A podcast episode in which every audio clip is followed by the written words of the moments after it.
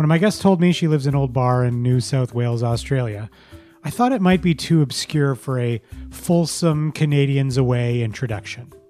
I mean, I could tell you that it's about 319 kilometers north of Sydney on Australia's east coast, and you probably wouldn't be surprised to know that as a tiny coastal town with a population of about 4,500, it's mainly a tourist and surfing destination. But I bet you didn't know that Old Bar is nestled on the southern side of the mouth of the Manning River. I mean, most cities and towns are built along rivers, sure, but the Manning River is special. It's the only double delta river in the southern hemisphere. That means there are two entrances to the river one at Old Bar and the other at Harrington. Harrington, by the way, is 38 kilometers north of Old Bar. Now, the Manning River, though small, is also the only other multiple entrance river in the world other than the Nile in Egypt. Join me as we chat not about the Manning River, but rather with a teacher on exchange in Old Bar, New South Wales, living in a stranger's home and driving a stranger's car on Canadians Away.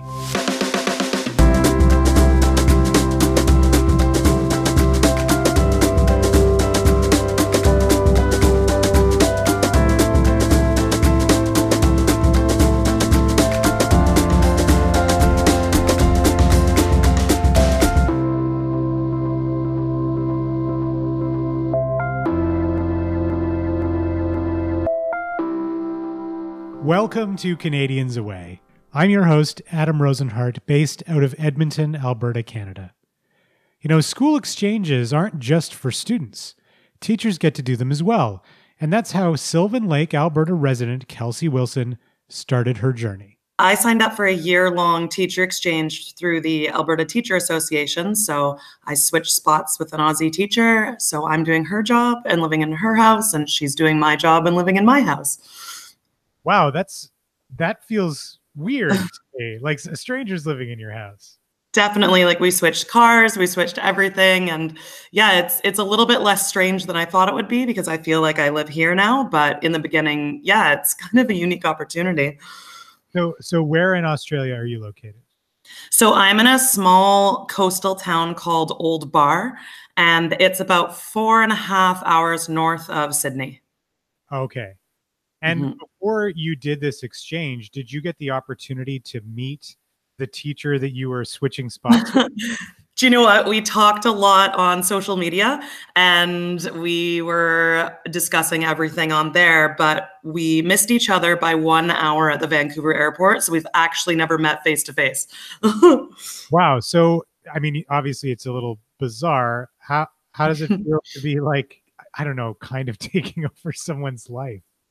Yeah, well, it's kind of strange. Like we are oddly similar. Our um, senses of humor are very, very similar. So when you know, for teaching, like I got into her classroom and she's teaching my kids, and I don't know, they just they responded really well. They're like, she would have said the exact same thing that you just said. So oh, we were a good fit. Mm-hmm. And so, does has that sort of lessened any kind of culture shock you might have experienced there? You know, maybe a little. And I think I was coming into this thinking that Aussies and Canadians were basically the same people, just they live in the upside down and we live, you know, in the north. But I've discovered so many cultural differences that I didn't think I would. So yeah. I think I actually had more culture shock than I thought I was going to have coming in.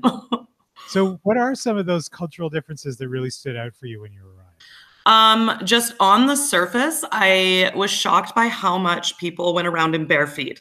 Like that was something like, you know, out at the beach. I get it. Sylvan Lake is a beach town, but you know, into the grocery store, into oh, the woman that I saw get that horrible key on that block of wood at the gas station and go into the dirty gas station bathroom in her bare feet. Like that was kind of beyond shocking to me, but it's very normal here.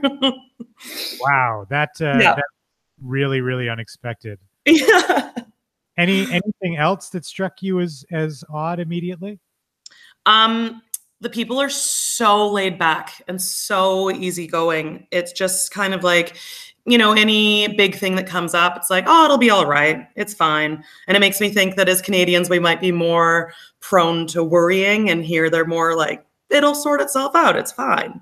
Yeah. yeah probably somewhere in between those two things is where you ought to be.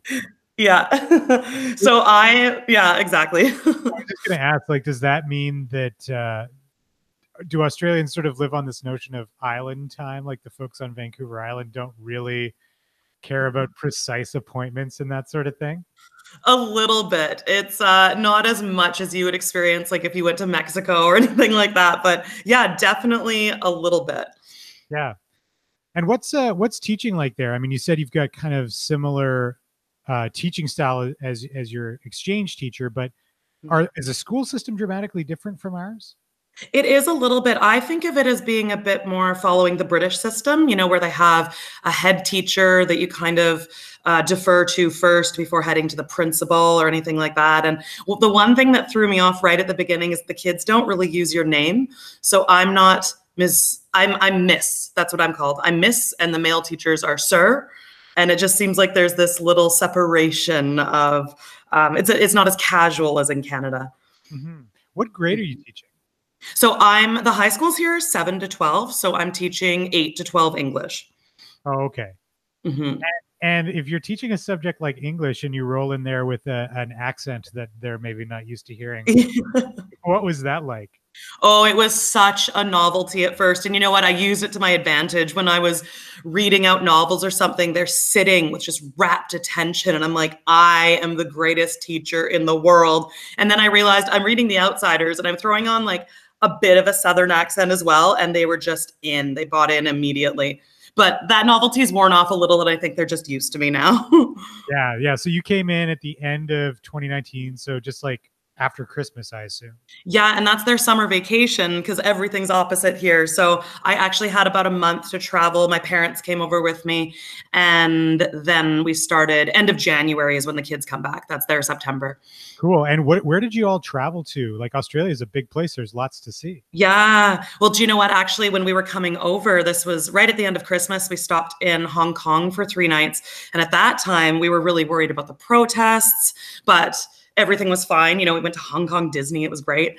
And then we went to Tasmania for a week, and that was pretty amazing. We had New Year's in Sydney, so we saw all the fireworks and everything over the Harbor Bridge. Went to Tasmania, which is an incredible part of the world. I would recommend everyone check out Tasmania at some point. And then we made our way up the coast and went up to Byron Bay, like hippy dippyville, and then back down to this area. Cool. Tell me mm-hmm. about Tasmania. What makes it such a must see location in your mind? Oh, do you know what? It is so unique. It's just this little little chunk of Australia that's just so it doesn't really get hot there. It's very temperate.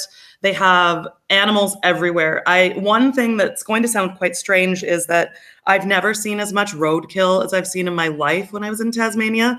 We went to uh, a Tasmanian devil recuperation hospital and they told us that 500,000 animals a year are hit on Tasmanian roads and they have such a just an amazing effort to try to save these animals. So that wasn't a highlight, but it was shocking. And in the meantime, we saw little echidnas and porcupines and orcas and just all the wildlife was incredible.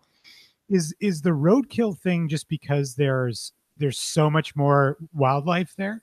Yeah, it's so concentrated. And then actually this is where I learned to drive on the other side of the road so it they have these tiny little roads in Tasmania and the bush comes right up to the roads. So by the time an animal's hopped out into the road, it's kind of too late.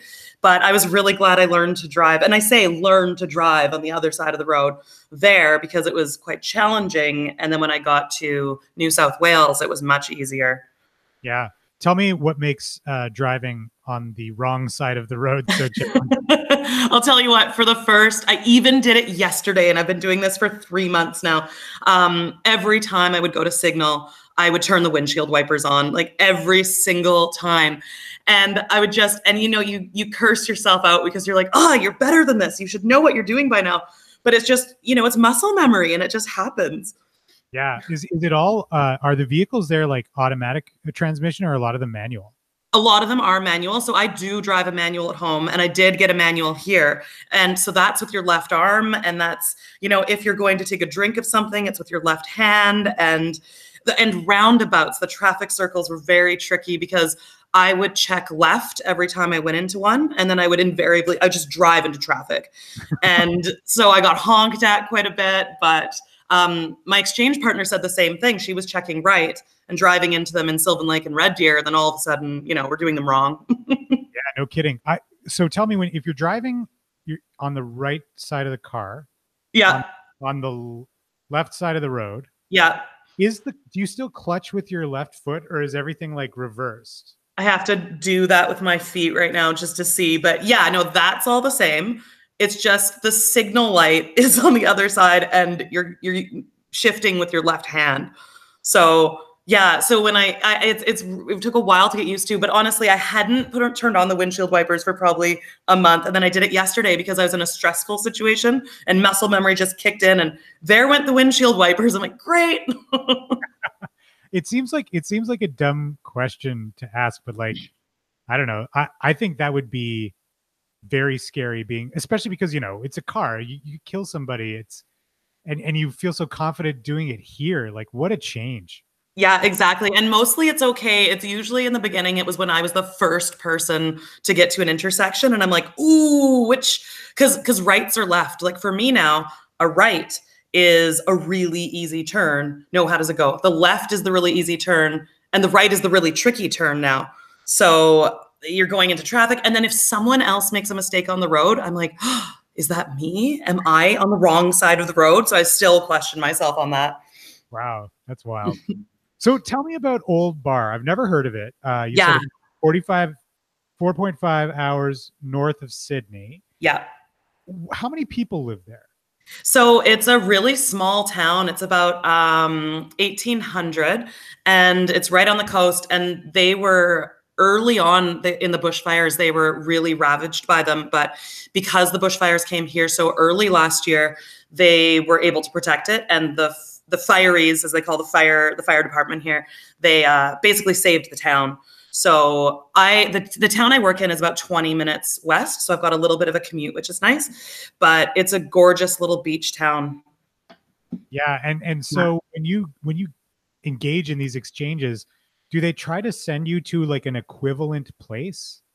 Because like no, not really. Um, some people are from tiny Alberta towns, and they, you know, they're in Sydney. So, and some people are from Calgary and they're in really tiny towns. So, no, it's just kind of luck of the draw. Cool. And and you said it's a little beach town, so imagine tourism is the big industry there. Yeah, it is. Yeah, a lot of tourism. Like in the summertime, it was really, really busy. It's quieting down a bit now, but uh, they they also have this festival. I think it's in September where all these um, kind of VW vans kind of show up to the town, and there are just hundreds of them littering the area. So I'll be excited to see that. yeah, that'll be cool. And and yeah. is exchange for one year? Yeah, one year. So I'll head back next December. All yeah. right. So that's that's a nice amount of time to spend. Yeah. Getting to know a place. Mm-hmm. Um, done a lot of traveling before in your past? Yeah, this is kind of my my go-to. I save my money to travel. So, um, you know, I was telling the kids that I had been to I think it's 52 countries now. So I was pretty excited, but I had never lived in another country and this has been my goal for a long time. So I was glad to be able to do it this year. So tell me about the the people of Old Bar. Like do mm-hmm. You said Australians and Canadians maybe not totally equivalent, but what are they like?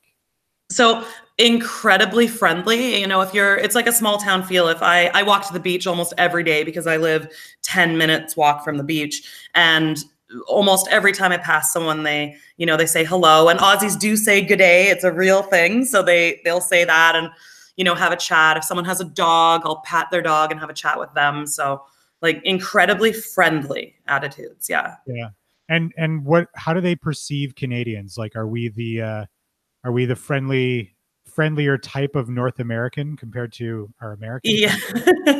um, everyone thinks I'm American immediately. Oh, where are you from in America? I'm like, oh, you know, Canada. But I, I don't blame them for that because it's accents are difficult to pin down. But um, if I'm being really honest, they Australia is so isolated from the rest of the world that I, I just don't think they consider I don't think they have any opinions on Canadians truly. It's very much um, if I if I say I'm from Alberta or I say I'm from Western Canada, they're like, oh, you know, Toronto? And I'm like, no, you know, it's kind of no. like, yeah, I suppose I don't really have a reason to care about Canada geographically or otherwise. Not really. I mean, I, yeah, we're a Commonwealth country, but that's probably just about all we have in common at this point. It's where the similarity ends, and I truly thought it was there would be more similarities, but yeah, it's a it's a different place. Yeah, for sure. Um, do they view them? How do they view their relationship with like New Zealand? Because I always feel like New Zealand and Australia are like Canada United States. That's exactly how I picture it too. And I think that I think a lot of Aussies I've talked to, they they want to be more Canada in that comparison, but they do recognize that they're kind of, you know, like the oh, the larger overbearing relative to New Zealand. And yeah, a lot of them, I think anyone I've talked to has a lot of respect for New Zealand, but they uh, definitely see Australia as the place to be for yeah, sure. Fair enough. I mean, yeah bigger is better, I suppose. Yeah. how how are the people in Old Bar and the folks that you've met? Are they affected at all by these wildfires that have been taking place there?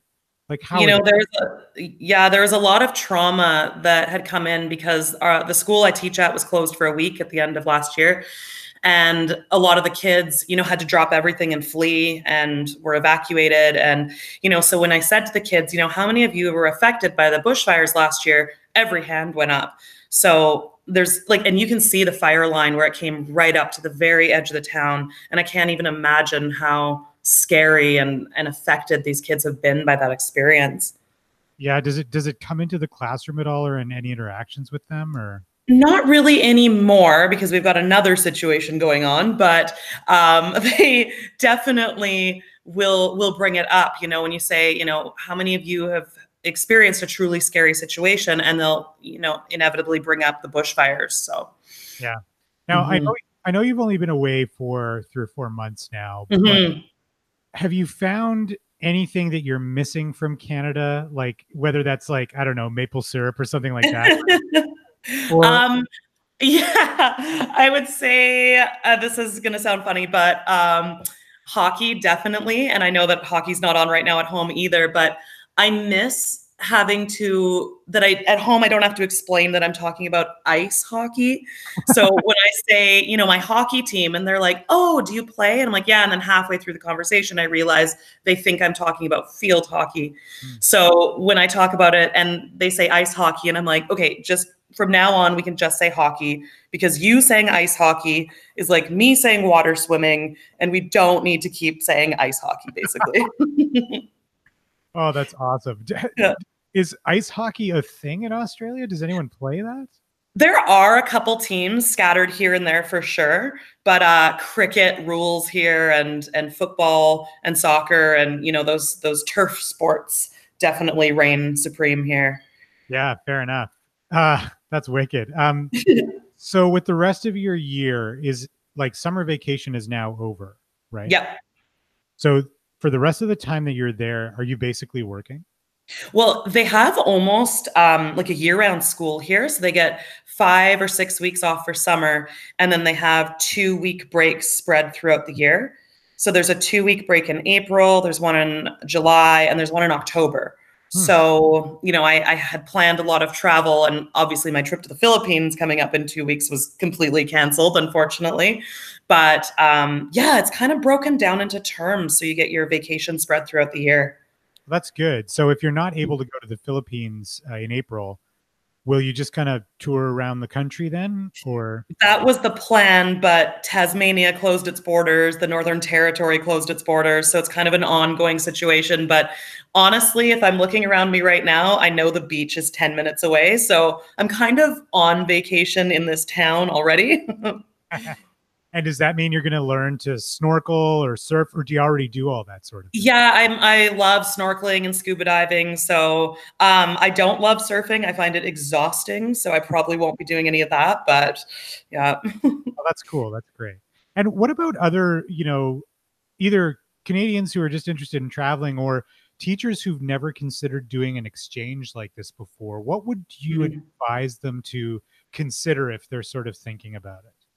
I would say just do it. I mean, I was 10 years into teaching and just wanted to shake things up and try something different. And, you know, fear can hold you back from doing a lot of stuff. But one of my friends always says, do it with fear, just do it with fear. So um, I think just jump in and try it because I've learned so much about myself as a teacher on this journey so far. I bet. And having traveled to 52 countries, I imagine you mm-hmm. maybe don't feel quite as much fear anymore, do you?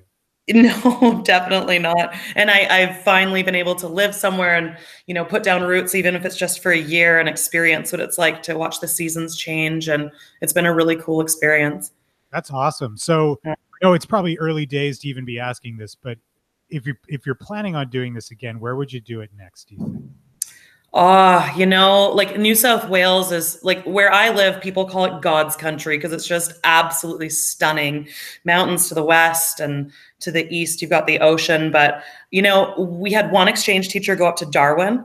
And I think that would be beyond cool because that's like just the wild north here. You know, I think if I was to do it again, I'd want to go somewhere, even a smaller town, and really adventurous and you know all the things up there are trying to kill you and it's just like a cool experience yeah what about us outside of australia is that an option Oh, I would love that. You know, um, the ATA doesn't have many options right now. It's mostly focused on Australia, but I would love to go somewhere because I speak French and Spanish. So I would love to go somewhere and be completely immersed in Spanish for a year and just hone in those language skills for sure. That would be a dream.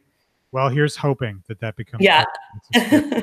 uh, is there anything we haven't talked about that you'd like to share or say?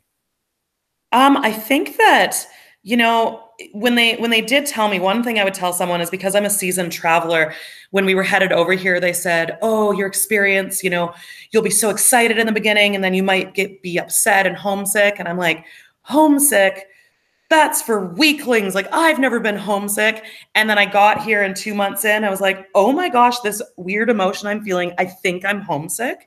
Oh, and so it was the first time I'd ever experienced that. So I think, you know, going in and being humble and realizing that things are much different than you think they are and not being afraid to reach out for help and just to talk to people is probably the biggest uh, piece of advice I'd give someone doing the same thing. Yeah, and when you're when you reach out and talk to people, are you talking to folks back home or, or the friends you've made at Old Bar? my my group chat is often just lit with my friends supporting me and everything and and you know the the teaching is broken up into departments here. So i have an amazing english department that has offered me so much support. So i, I lean on them if i'm having a particularly hard day and that's the end of season two of Canadians Away. Thanks so much to Kelsey Wilson for sharing her story with me. And thanks to all of the Canadian travelers I've spoken with over the past 11 episodes. Canadians Away is hosted by me, Adam Rozenhart, and produced by Julie Elford. If you're a Canadian with a story to share about living abroad, email us at info at canadiansaway.ca and we may even feature you in a story in our next season. If you haven't already, make sure you subscribe to Canadians Away on Spotify, Apple Podcasts, Google Podcasts, or wherever pods are cast. Follow and like us on both Instagram and Facebook. Just search for Canadians Away, and you can find us on Twitter at Canadians Pod. Hey, thanks so much for listening this season, and we'll kick off another one. That's a whole new season of Canadians Away in January 2021.